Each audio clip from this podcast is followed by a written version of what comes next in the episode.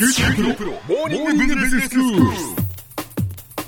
今日の講師は九州大学ビジネススクールで社会心理学、組織心理学がご専門の三上里美先生です。よろしくお願いします。よろしくお願いします。先生、今日はどういうお話でしょうか？はい、今日は心と脳の関係についてお話をしたいと思います。はい。心と脳は関係があるのかどうなのかということについては心理学の分野だけではなくて哲学の分野であったりだとか、うん認知科学の分野でも議論がされているところではあるんですけれども、はいこれといった結論は出ていない気がしています。ん。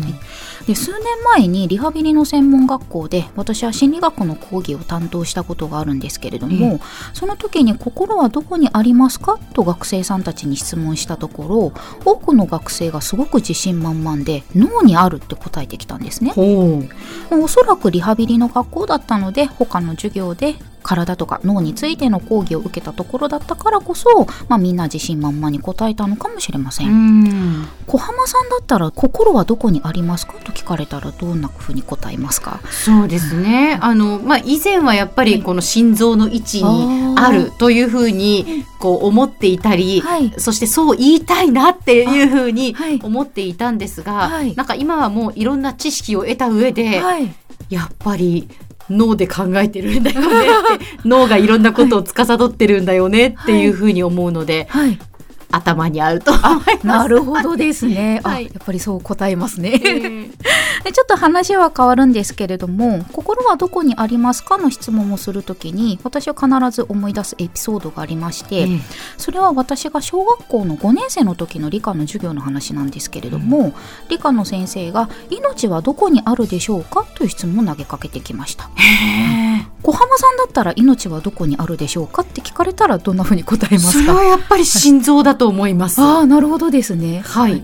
それはどうしてですか？心臓が止まってしまったら、はい。だって全てが止まってしまうから。なるほどですね、え私も当時そのようにあの先生に答えたんですけれども、はいそれは違うというふうにして言われまして、うん理科の先生の答えは命は体全体だって答えてきたんですね。でなんでかっていうと背が伸びたりとか髪や爪が伸びたりとか命があるからこそ人は成長していくんだと言っていた記憶がかすかにあります。は理科の先生の答えが正しいのかどうなのかは今でもちょっとわからないんですけれども、うん命と心そして正しい答えがわからないという点では心はどこにあるのかということと命はどこになるのかという問いはなんだか似てる気がするんですね。あ。うん。で話戻すんですけれども心と脳の関係についてですが心と脳は関係があるかもしれないぞと言えるフィニアス・ゲージという人の話を今日はしたいと思います。はい。フィニアス・ゲージは鉄道建設の現場監督の仕事をしていました。で仕事中にダイナマイトを仕掛けるという作業をしていましたが仕掛けたダイナマイトが爆発しなかったので鉄の棒でそのダイナマイトをつついてみたところそのダイナマイト爆発してしまいまして手に持っていた鉄の棒がフィニアス・ゲージの頭を貫通してしまったそうなんですね。そうですか。はい、でこれは1848年フィニアス・ゲージは25歳の出来事でした、で鉄の棒は頭の上から左顎の後ろのあたりに貫通したそうで、はい。かなりの大事故だったと思うんですけれども、え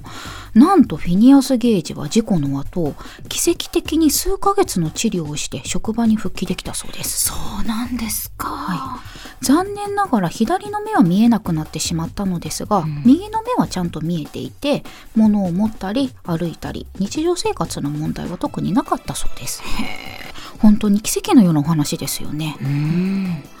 でフィニアス・ゲージはですねもともと現場監督として周りからも慕われていて職場の復帰も待ち望まれていたそうです。でもそんな彼がこの事故をきっかけにガラッと人が変わったようになったんだそうです。事故が起きる前は温厚だった性格は事故の後は感情の起伏が激しくなり人に対する礼儀を失ってしまいましたで事故前は計画通りに物事を進められる有能さを持っていたんですけれども事故の後は仕事に対して気まぐれになってしまって計画通りに物事を進められなくなってしまいました。また他に言葉に一貫性がなくなったりとか女性に卑猥なことを言ったりとか同僚には喧嘩を売るようにもなってしまったそうなんです。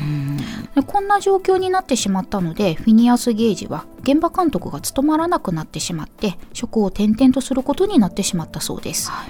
そして1860年に彼は亡くなったそうです彼が亡くなった後彼の頭蓋骨は保管されることになりました、うん。後に神経科学者のチームがフィニアス・ゲージの頭蓋骨をもとに脳のどこの部分が損傷したのかを調べました、はい、で調べた結果脳の左側の前頭前野の眼下野という場所と前頭葉の先端部が壊れた可能性が示唆されたんだそうです、はい、つまり左目の上のあたりの脳が損傷していたということになったんだそうです、うんで脳の前頭前野の部分はワーキングメモリの実行機能の働きがある場所だと言われています。はいでワーキングメモリーとは作業記憶とも呼ばれていて計算とか暗算とかちょっとした会話とか、まあ、短時間で作業するための記憶になります。うん例えば相手の言葉に返事をするとかその場の空気に馴染むというような行為というのは意識的か無意識的か割と短い時間で判断しますよね、えー、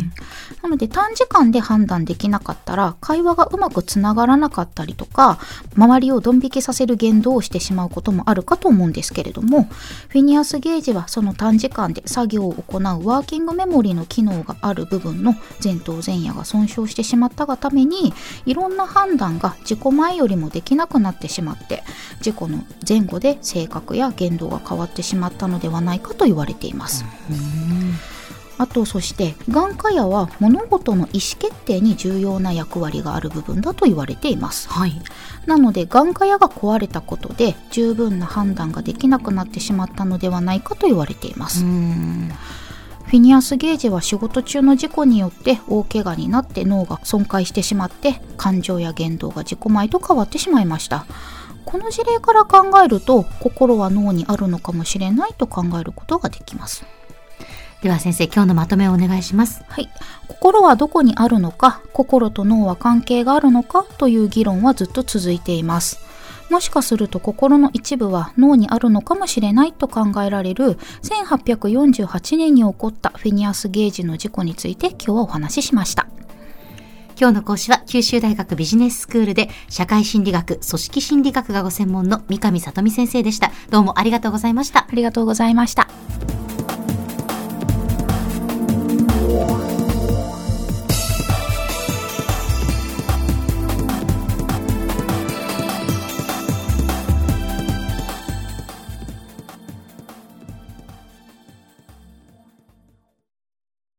QT プロは通信ネットワーク、セキュリティ、クラウドなど QT ネットがお届けする ICT サービスです。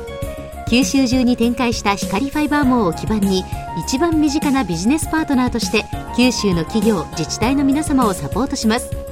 詳しくは QT プロで検索を。